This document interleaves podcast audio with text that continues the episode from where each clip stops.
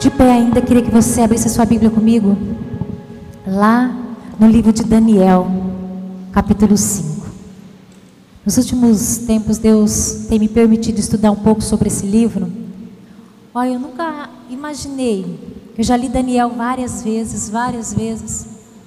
E algumas coisas tremendas Deus tem revelado. Simples. Mas eu posso classificar como tremendas para as nossas vidas. Hoje Deus tem uma palavra muito séria para nós. E o título dessa mensagem hoje, ele é um pouco estranho, mas é, eu quero que você entenda até o final da mensagem o porquê. Eu coloquei o título dessa mensagem de A Balança de Deus. E eu queria que você colocasse teu coração para ouvir essa palavra. Nós vamos ler Daniel capítulo 5 inteiro. Eu sei que a igreja não está acostumada a ler textos inteiros assim. Parece cansativo, mas não é. Queria que você entendesse um pouco do contexto dessa história. Só na leitura desse texto eu tenho certeza que Deus já vai te fazer entender várias coisas. Vamos lá? Achar aí? Quem não tiver uma Bíblia, o que é muito importante, independe de onde ela esteja, se é no celular, aonde for papel, que você tenha uma Bíblia, carregue uma Bíblia, que você vai precisar dela. Você precisa dela. A gente não consegue guardar tudo na cabeça. Né? Então tenha uma Bíblia, mas se você de repente não tem, acompanhe aqui no telão. Esse texto de Daniel, capítulo 5, diz assim: O rei Belsazar deu um grande banquete a mil dos seus senhores e bebeu vinho na presença dos mil. Havendo Belsazar provado o vinho, mandou trazer os vasos de ouro e de prata que Nabucodonosor, seu pai, tinha tirado do templo que estava em Jerusalém, para que bebessem neles o rei, os seus príncipes, as mulheres e as concubinas. Então trouxeram os vasos de ouro que foram tirados do templo da casa de Deus, que estava em Jerusalém, e beberam neles o rei, os seus príncipes, as suas mulheres e concubinas beberam vinho e deram louvores aos deuses de ouro, de prata, de bronze, de ferro, de madeira e de pedra. Na mesma hora, apareceram os dedos de mão de homem e escreveram defronte do castiçal, na caidura da parede do palácio real. E o rei via a parte da mão que estava escrevendo. Mudou-se então o semblante do rei, os seus pensamentos o turbaram, as juntas dos seus lombos se re relaxaram e os seus joelhos batiam um no outro. E gritou o rei com força: que se introduzisse os astrólogos, os caldeus, os adivinhadores. E falou o rei, dizendo aos sábios da Babilônia: Qualquer que ler este escrito e me declarar a sua interpretação será vestido de púrpura e, te, e trará uma cadeia de ouro ao seu pescoço. No reino será o terceiro governante. Então entraram todos os sábios do rei, mas não puderam ler o escrito, nem fazer saber ao rei a interpretação. Então o rei, o rei Belsazar perturbou-se muito e mudou-se-lhe o semblante, e seus senhores estavam sobressaltados. A rainha, por causa das palavras do rei e dos seus senhores, entrou na casa do banquete e respondeu, dizendo: Ó rei, vive para sempre. Não te perturbem os teus pensamentos, nem se mude o teu semblante. Há no teu reino um homem no qual há um espírito dos deuses santos, e nos dias de teu pai se achou nele luz e inteligência e sabedoria, como a sabedoria dos deuses. E teu pai, o rei Nabucodonosor, sim, teu pai, o rei, o constituiu entre os mestres dos magos, dos astrólogos, dos caldeus e dos adivinhadores. Portanto, se achou neste Daniel um espírito excelente, conhecimento, entendimento, interpretando sonhos, explicando enigmas, resolvendo dúvidas, ao qual o rei pôs o nome de Beltesazar. Chame-se, pois, agora Daniel, e ele lhe dará a interpretação. Então Daniel foi introduzido à presença do rei. Falou o rei dizendo a Daniel: És tu aquele Daniel, um dos filhos cativos de Judá, que o rei que o rei pai trouxe de Judá? Tenho ouvido dizer a teu respeito que o espírito dos deuses está em ti e que em ti se acham a luz e o entendimento e a excelente sabedoria. Agora mesmo foram introduzidos à minha presença os sábios astrólogos para lerem este, este escrito e me fizeram saber a sua interpretação e me fizeram e me fazerem saber a sua interpretação, mas não puderam dar a interpretação dessas palavras. Eu, porém, tenho ouvido dizer de ti que podes dar a interpretação e resolver dúvidas.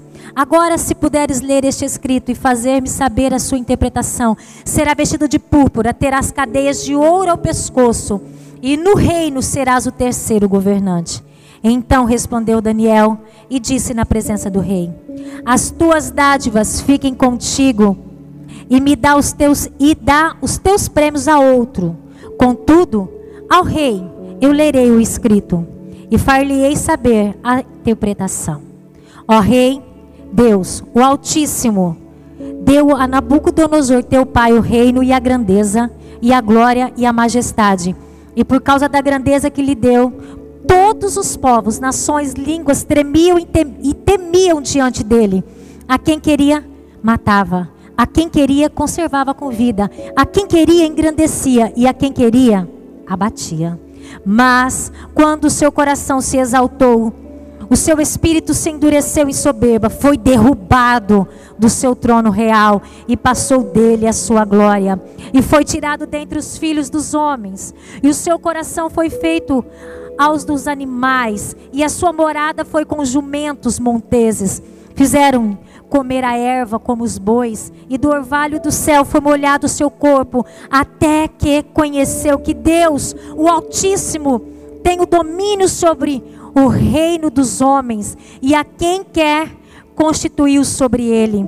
E tu, Belsazar, que é seu filho, não humilhaste o teu coração, ainda que soubesse de tudo isso.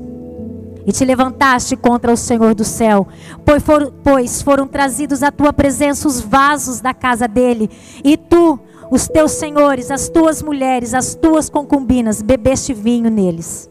Além disso, Deste louvores a outros deuses de prata, de ouro, de bronze, de ferro, de madeira, de pedra, que não veem, que não ouvem, que não sabem, mas a Deus, em cuja mão está toda a vida, e de quem são todos os teus caminhos, ele não glorificaste. Então, dele foi enviada aquela parte da mão que escreveu este escrito. Este, pois, é o escrito que se escreveu. Mene, mene, tekel, parsim.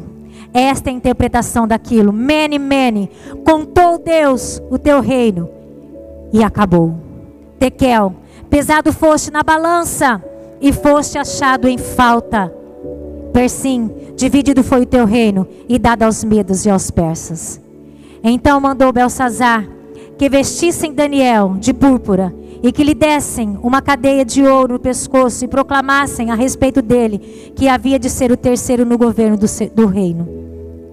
Naquela noite foi morto Belsazar, rei dos caldeus, e Dario, o medo, ocupou o reino, sendo da idade de 62 anos. Pode se sentar. Essa palavra é de tremer as pernas. Mas tem um momento na vida da gente que Deus ou faz tremer as nossas pernas, ou a gente continua fazendo aquilo que a gente quer e ainda achando que está certo. É, às vezes você pode falar assim, pastor, não entendi nada que você leu, mas você vai entender o que eu vou falar. Olha aqui para mim, não desvie tua atenção daqui, porque Deus quer tratar com a nossa igreja de uma forma muito maravilhosa. Deus não é um Deus que bate, Deus é apenas um Deus que ama e corrige. E Deus tem falado comigo a respeito dessa palavra. E eu quero começar esse texto meditando com você em algo muito importante. Existe diferença, irmãos, entre paciência de Deus e a ira de Deus.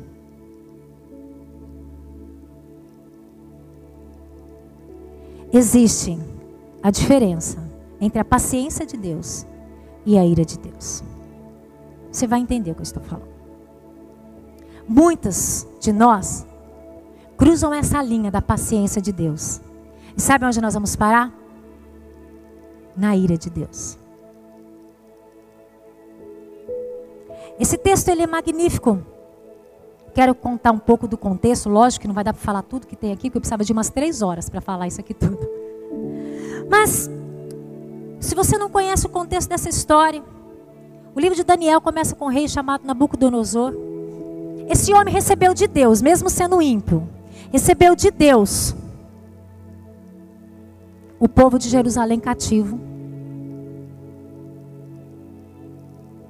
Ele foi um rei que recebeu de Deus poder e autoridade. Ele era tão poderoso, Nabucodonosor, que ele era rei de reis. Ele mandava. Ele era o rei. O domínio, a autoridade estava na mão dele. Ele fazia o que ele queria. Ele matava quem ele queria e ele deixava viver quem ele queria. Ele era a potência. Você pode imaginar, né? Alguém com muita autoridade, multiplica essa autoridade, porque não existia alguém mais poderoso do que Nabucodonosor.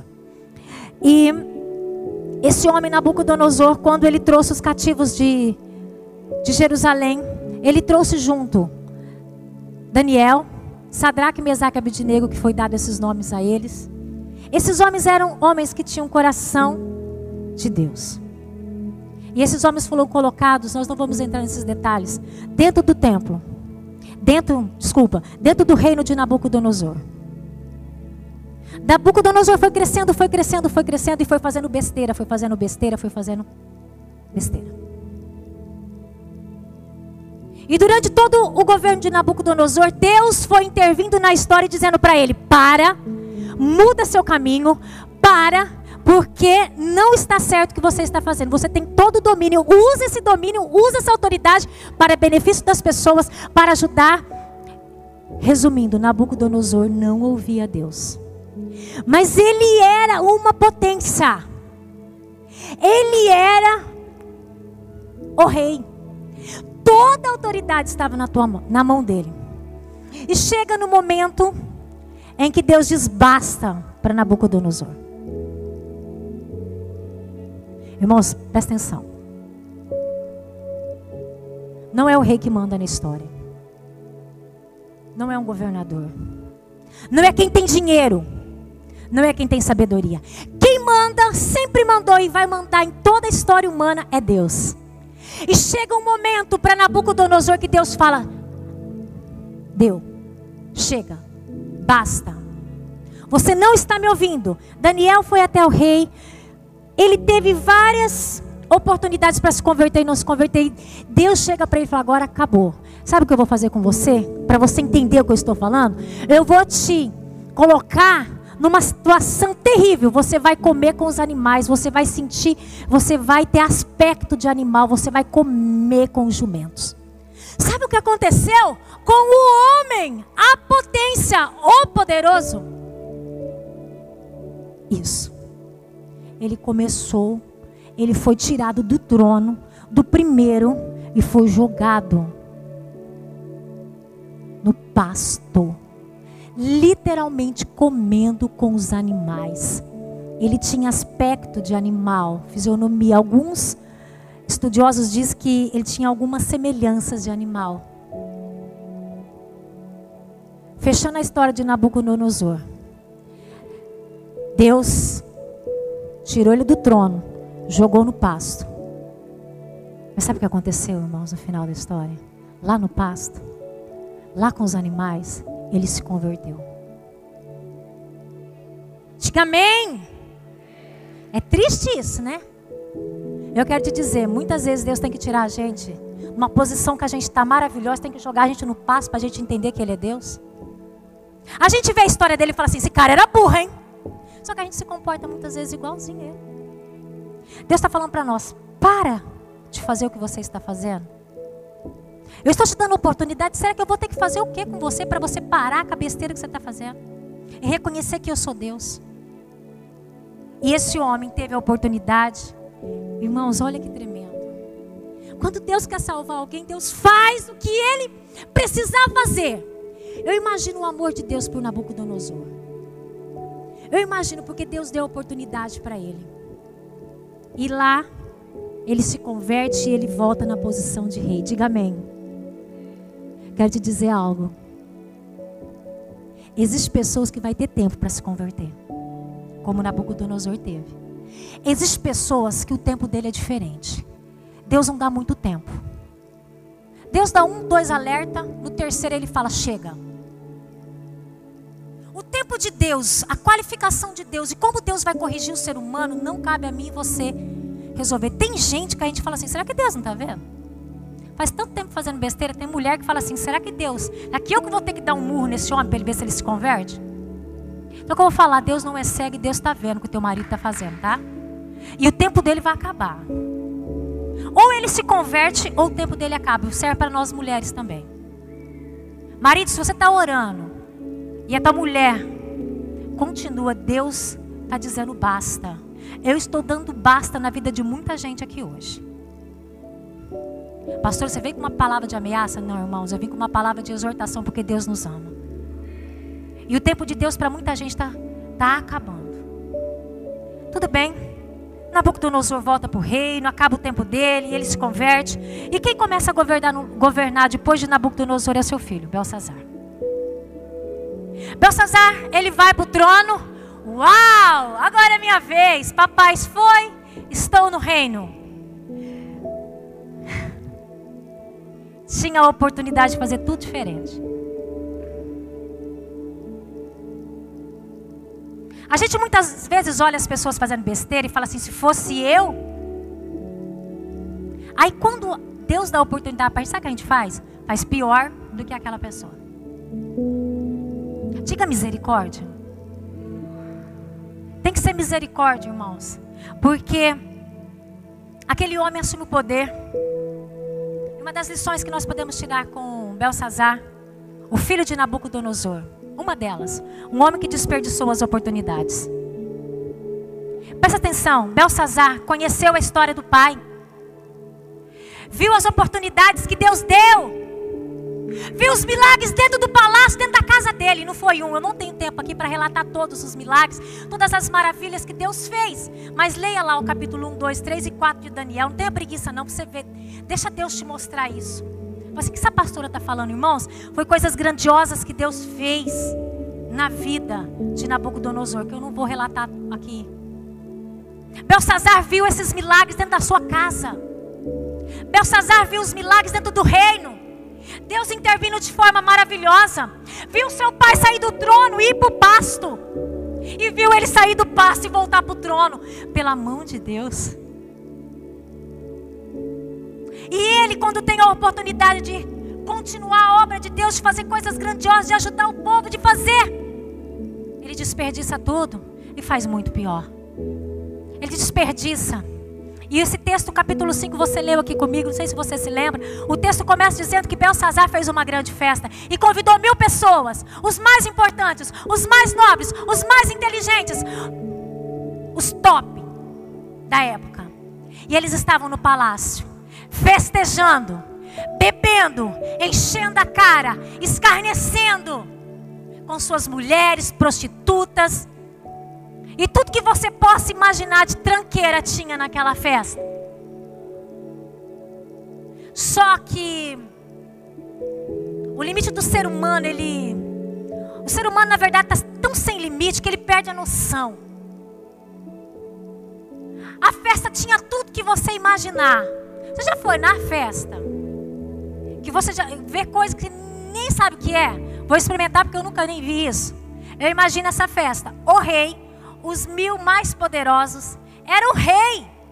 Era o poderoso da época. Imagina a festa. Só que chegou uma hora que a festa acabou a graça. Porque quando a gente tem de tudo, né, irmãos? Muita coisa não tem graça. E para dar uma incrementada na festa, para dar um up na festa, né? Uau, eu quero que todo mundo coloca lá. Comente amanhã no Facebook, no, no Instagram. Eu quero que amanhã minha festa esteja uau. ele vai e pega nada mais, nada mais, menos que os utensílios do templo, que era de Deus, coisa sagrada. E leva para a sua grande festa. Irmãos, os utensílios que eram de Deus estavam no templo dos deus deles. Porém, não deviam ser mexidos. Ele extrapolou todos os limites. Ele extrapolou, foi lá, no meio da festa, e pediu para trazer os utensílios do templo. Não contente, encheram as taças, os vasos e beberam. Era coisa sagrada. Eu quero que você entenda que esse homem ele se entregou aos prazeres carnais de tal forma que ele não tinha limite. Para fazer a sua festa bombar, ele não tinha limite. Ele pegou as coisas de Deus, sagradas de Deus, da casa de Deus, que não podiam ser tocados por qualquer um, e se embriagou com elas. E, Deus, e deu para os poderosos daquele lugar. Só que ele mal sabia a besteira que ele estava fazendo.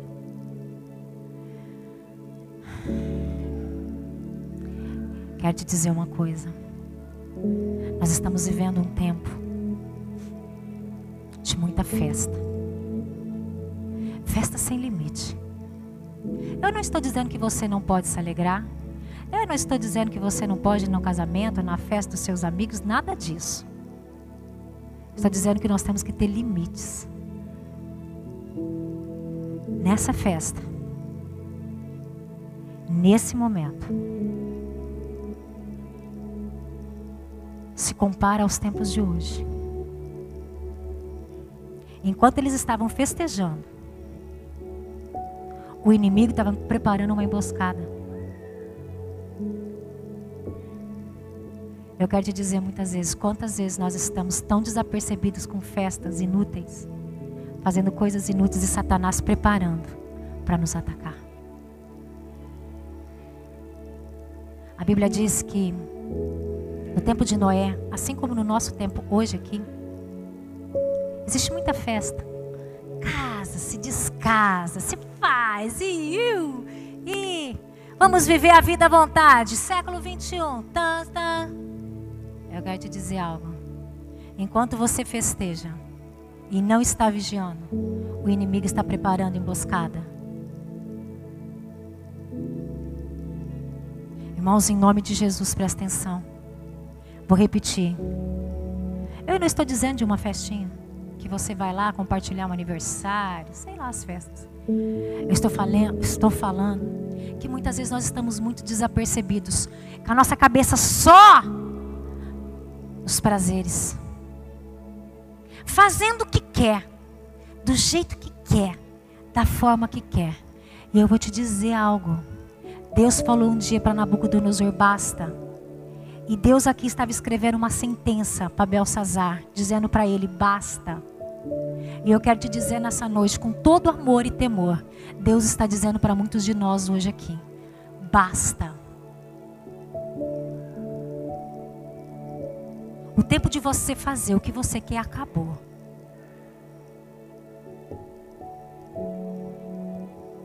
O tempo de você ir aonde você quer acabou.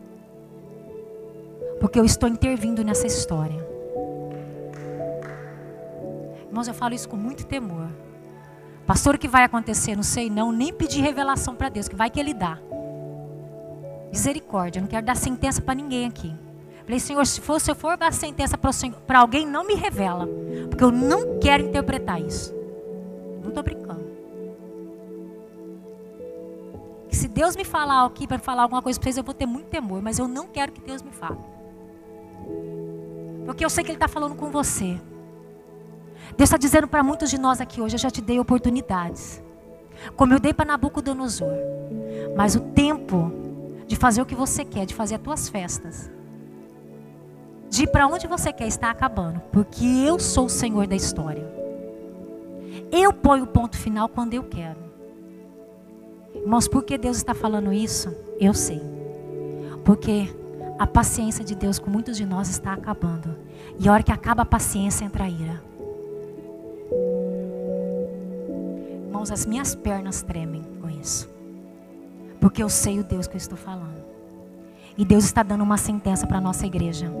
O tempo da gracinha acabou. O tempo da bajulação. O tempo de fazer o que quer está acabando para muita gente. Você pode falar, Deus misericórdia? Irmãos, o tempo de fazer as falcatruas lá na empresa acabou. O tempo da sonegação acabou. O tempo marido de adultério acabou. O tempo está acabando para muitos aqui hoje, porque Deus está dizendo: eu vou mudar o curso dessa história.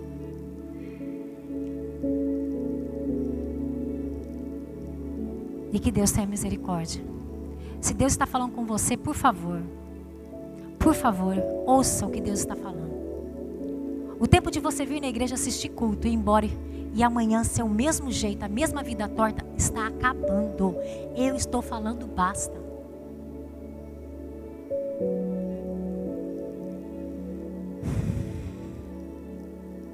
O que tem de negócio torto dentro da igreja Crente fazendo negócio torto e achando que Deus está abençoando, irmãos. É impressionante. E eu vou te falar, Deus não está nesse negócio, não. Se tem alguém abençoando, é o diabo. Porque Deus não abençoa coisa torta. Ai, larguei da minha mulher, estou com outra, mas Deus está me abençoando. Quem está te abençoando é o diabo. Porque Deus não abençoa esse tipo de coisa.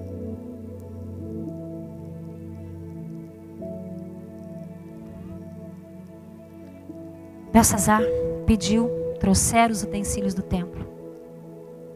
E ali eles beberam. Ali eles usaram as coisas sagradas. Irmãos, eu quero dar uma outra interpretação para as coisas sagradas. A Bíblia nos compara a preciosidade de Deus, as coisas sagradas de Deus. Você sabia que você é um vaso sagrado na mão de Deus? Para Deus você é um vaso de honra. O que você está fazendo com o seu vaso? Deus está perguntando nessa noite.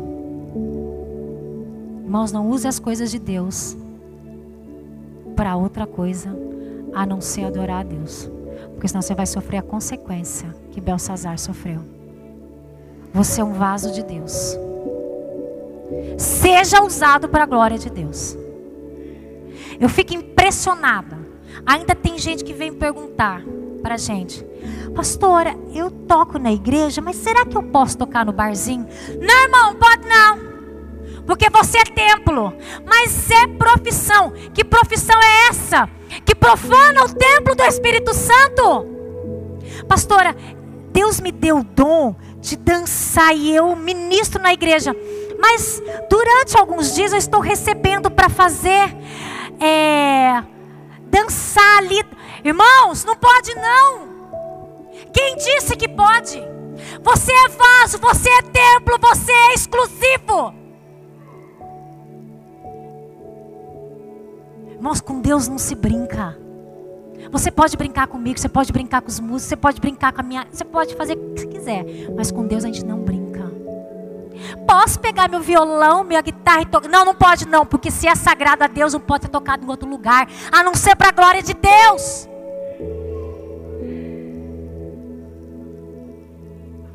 Irmãos, é para a glória de Deus que nós nascemos. Nós somos vasos e tempos usados. Só tenho que vir na igreja. Não, irmão, você pode ir num monte de lugar e ser usado por Deus lá. Inclusive, só vir na igreja é até pecado.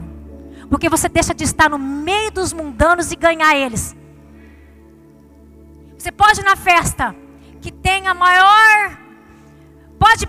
O povo está bebendo, mas você é templo, você não faz. Você pode estar lá, estão prostituindo, adulterando, falando mal, na roda de escarnecedor. Você pode estar lá, mas você é vaso. Você não muda. Você pode estar no casamento. Eu fico impressionada. Casamento de crente é pior do que casamento de mundano. dessa igreja, graças a Deus, a gente não tem visto muito isso. E eu louvo a Deus. Mas tem casamento de crente que a gente vai e dá vontade de ficar atrás da porta. É um nojo. Aí você fala, é crente? Aí você fala, hum, não sei, sei lá, o que, que é estranho. Irmãos, estão usando as coisas de Deus para outras finalidades. E isso Deus está falando, basta. Eu vou em casamento que eu tenho vontade de não ir. A gente vai por educação. E para ser testemunho lá. Mas a coisa é feia. E casamento de crente. E Deus está falando. Vou colocar basta na vida de muita gente. E depois não vem, ai, Deus, Deus está avisando. Depois que acontece aí uma choramingação, aí quer que o pastor faz a varinha de coldão. Tim! Ah, irmãos, desiste varinha de coldão. O que mais tinha que ter nessa igreja era varinha de coldão para mudar as coisas erradas que nós, Deus nos avisou a gente está fazendo. O que tem? Isso é impressionante. Para. Para. Para em nome de Jesus. Deus está falando para essa igreja hoje. Eu estou dando basta em muita coisa errada. Que em Apocalipse diz assim para nós: quem tem ouvido para ouvir, ouça o que o Espírito diz à igreja. Quem tem ouvido para ouvir, ouça, porque o basta de Deus vem. Não usem, não profanem, você é templo. Esse homem, em determinado momento da festa, em que o negócio estava bombando e bebendo, Aí Deus fala: já bebeu bastante? Festejou? Aí eu vejo, irmãos, eu imagino, se fosse eu ali, eu tinha, não tinha ficado atemorizado, acho que eu tinha desmaiado, se fosse eu no lugar de Belsazar. Deus começa a escrever lá, uma língua que ninguém sabe, ninguém consegue interpretar. Deus põe a sentença de Belsazar na parede. Ele só vê aquilo escrevendo. E a festinha do rei já era. Depois que ele fez o que ele queria, profanou tudo o que ele quis. Deus falou: agora, tá bom? Agora chega. E escreve lá: Men, men, tekel, parsim. Que que é isso? Chama os encantadores, chama todo mundo. E todo mundo vem: os adivinhos, encantadores, feiticeiros, sábios do reino. E ninguém dá interpretação. O rei fica apavorado. Por que será que ele fica apavorado? Você já viu aquela expressão quem não teme não quem não deve não teme? Por que será que ele ficou apavorado? Você já foi visitar alguém no hospital que está em estado terminal e ele é cristão genuíno, ele serve a Deus? Irmãos, o cara sabe que vai morrer e ele fala assim: Eu estou em paz. Mas eu também já visitei gente no hospital que sabe que a sentença dele é o inferno. E ele está apavorado. Ai, se eu morrer. Aí você tem que segurar para não falar assim para ele: você vai morrer para os dos infernos. Aceita Jesus, porque Jesus já te falou tantas vezes você não aceitou. Aí você vai lá com todo o amor, não pode falar que ele vai para o dos infernos, que isso é antibíblico. Aí você vai com todo o amor e ministra no coração dele: aceita Jesus para você ir morar na glória. Irmãos, é diferente. E por que esse homem estava apavorado? Porque ele sabia que o caminho dele era torto. Ele sabia que os caminhos dele não estavam agradando. Ele sabia a besteira que ele tinha feito e estava fazendo. E no meio daquela confusão toda, a festa acabou, né, gente? Agora existe ali uma sentença. Existe ali um medo. Resumindo toda a história, ninguém consegue interpretar. Mas a mãe, a rainha mãe, conhecendo toda a história de Nabucodonosor, seu esposo, o pai de Belsazar, falou assim: existe alguém nesse reino que pode interpretar? Chama lá, é Daniel. E o rei chamou Daniel. E Daniel interpreta o que estava escrito. Primeiro o rei promete: Olha, Daniel, te darei isso, te darei aquilo, você vai ser o terceiro. O rei fala assim: Ó, pega isso aí e dá para quem você quer. Porque eu não preciso disso. Irmão, vou falar uma coisa para vocês. Muita dor no meu coração. Que tem de pastor mercenário. Que se oferecer alguma coisa, ele vem ter a alma pro diabo. Imagina receber presente. O que a gente mais vê. Se não receber um milhão, não vem pregar na tua igreja. Se não receber isso aqui, eu não canto na tua igreja, não oro por você. Eu só oro se eu receber. Se, ah, é, tá cheio, tá cheio, cheio. E não cabe a mim julgar ninguém. Que nem precisa. Deus julga. E nesse momento Daniel fala para ele, ó, guarda, dá para quem você quiser, eu não quero nada. Eu já tenho tudo que eu preciso, não preciso de nada. Mas Daniel fala assim, mesmo não pegando teus, o que você tem aí eu vou interpretar o sonho. O, o escrito, a sentença. E ele começa. Many, many. Tá pronto? Você já leu comigo? Deus contou o seu reino e deu cabo dele. Ou seja, se você não está entendendo, Deus estava falando assim, ó, tua festinha acabou. Porque a festa do mundo, irmãos, existe. Só que ela tem um preço muito alto e um tempo muito curto. Tua festa acabou. Eu estou colocando teu reino abaixo. Você tem todo o poder, mas eu estou dividindo teu reino. Many, many. Deus contou o teu reino e deu cabo dele. Tekel. Deus o colocou na balança. Eu quero te dizer algo. Começando de, de mim, todos nós estamos na balança de Deus. Deus o colocou na balança. Agora o resto que eu não sei, o que depende de mim e de você. Para Belsazar foi assim, ó. Deus te colocou na balança e achou em falta. Quero te perguntar, e aí? Carla. Carla, Deus te colocou na balança. Qual é o resto da frase? Deus me achou? Falta. E aí, irmão? Se Deus chamar o teu nome hoje e escrever Tekel para você, o que, que ele vai escrever no final dessa frase? Deus te colocou na balança. E? Ó oh, Deus, não estou em falta. Eu sou, eu sou pecador. Mas eu tenho me arrependido, eu tenho me esforçado, eu tenho buscado, eu tenho pago o preço. Diga amém. Que seja assim, irmãos, conosco, em nome de Jesus. Essa frase no final tem que ser para nós. Deus nos colocou na balança, porém, não estamos em falta. Ei, Belsazar, Deus te colocou na balança e te achou em falta. Irmãos, Deus sabe tudo que você faz. A minha mulher não viu. Deus viu. O meu patrão não viu. Deus viu. O meu pastor não viu. Mas Deus viu. A minha líder de célula nunca vai sonhar. Irmão, você que pensa.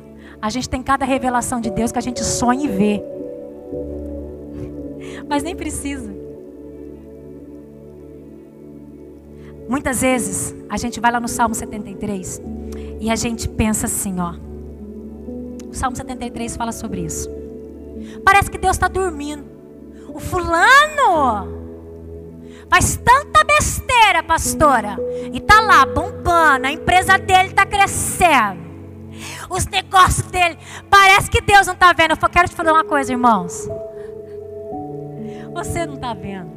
Mas Deus está vendo, está colocando na balança. Porque dos olhos de Deus não passa nenhuma vírgula. Eu não posso fazer nada que Deus já vem me castigando. Glorifica, hein? Glorifica, porque você é queridinho do papai. Porque pai só corrige quem ele ama. Por quê? que Deus finge que está dormindo? Deus não está fingindo, não. Só que tem tempo para todo mundo e o tempo de todo mundo é diferente.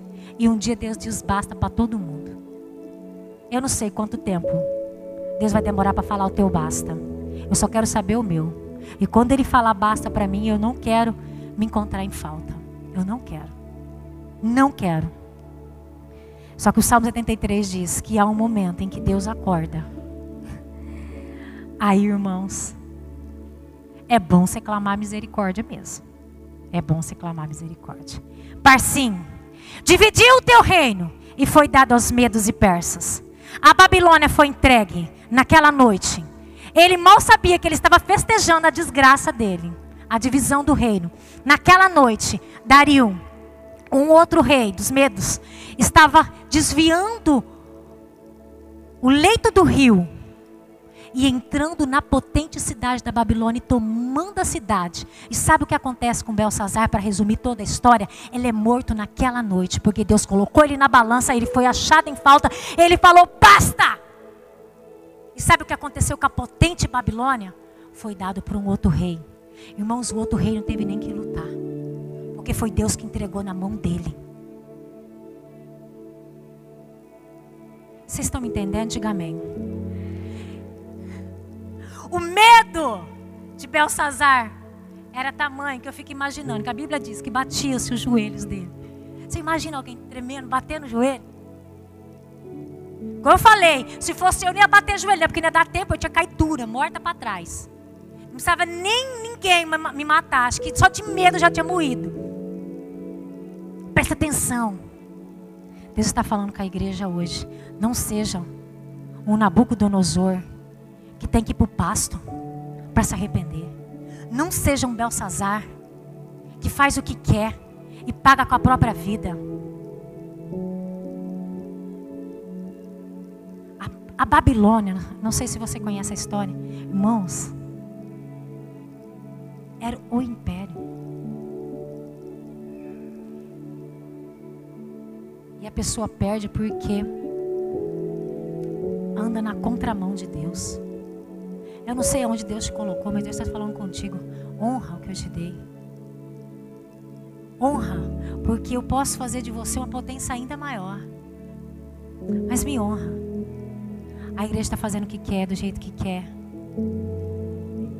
E eu lamento ter que ser a ferramenta de Deus para dizer isso para você, porque eu queria tanto que não fosse eu, irmãos. Eu queria tanto estar ouvindo essa palavra aí do banco e falando, gritando: Fala, Deus!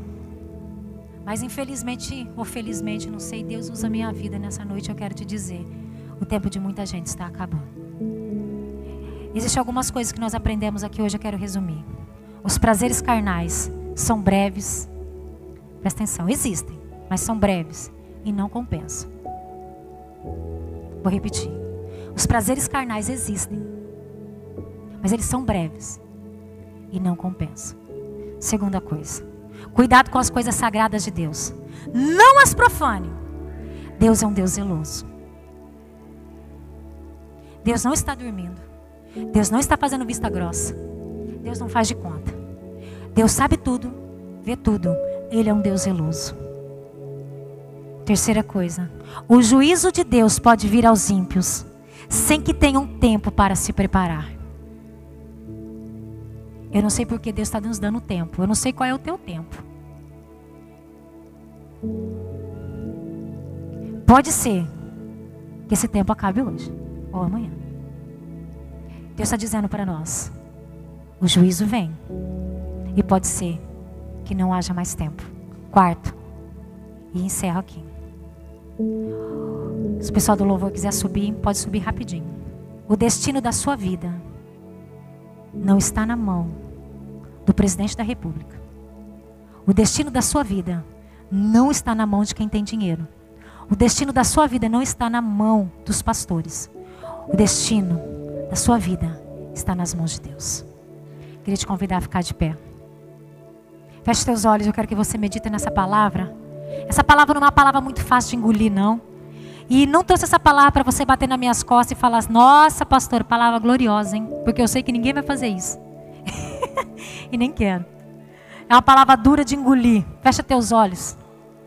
Mas é Deus, Ele está corrigindo que Ele nos ama. Eu não sei porquê, irmãos. A impressão parece que eu só sei pregar a palavra assim. Mas por Deus eu não é, não. Eu queria pregar outras coisas. É que Deus nos remete a ver a situação do povo, a calamidade como nos tempos de Belsazar, Nabucodonosor. E Deus nos fala: fala para o teu, fala para o meu povo, fala para esse povo, fala para esse povo se converter, porque eu quero derramar glória, eu quero derramar poder, eu quero fazer com, com que eles cheguem em lugares sublimes, mas eles estão barrando as bênçãos. Feche teus olhos, Senhor, em nome de Jesus. Eu sei que essa palavra, Deus, ela nos confronta. Eu sei que essa palavra, ela traz ao nosso coração um temor muito grande. Eu sei que essa palavra traz para os nossos corações, muitas vezes, como Belsazar, nossas pernas até tremem, Deus. Quando nós fazemos uma avaliação da nossa vida, nós trememos. Feche teus olhos, irmãos. Eu quero dar um tempo para você fazer uma avaliação na sua vida. Os músicos aqui vão tocar, eles não vão cantar, porque eu quero, não quero distrair a tua mente. Porque quando eles começam a tocar, você começa a cantar e acabou. Eu quero que você feche teus olhos e faça uma avaliação. Eu não sei se Deus está falando basta para todo mundo. Eu não sei, eu não perguntei para Deus. Na verdade, eu não quero nem saber. Eu quero que Deus traga revelação ao teu coração. Eu quero que Deus revele a você se é o teu tempo, é para você, marido, que Ele está falando basta. Chega desse tempo de sofrimento nessa casa. Eu não sei se é para você, mulher. Eu não sei se Deus está falando para você, chega dessa vida, chega dessa boca suja, chega dessas mentiras. Basta, eu estou te colocando na balança, eu estou te pesando e você está em falta. E se você não parar hoje aqui, eu estou te dando oportunidade, as coisas a partir de amanhã serão diferentes. Eu vou cortar os teus dias.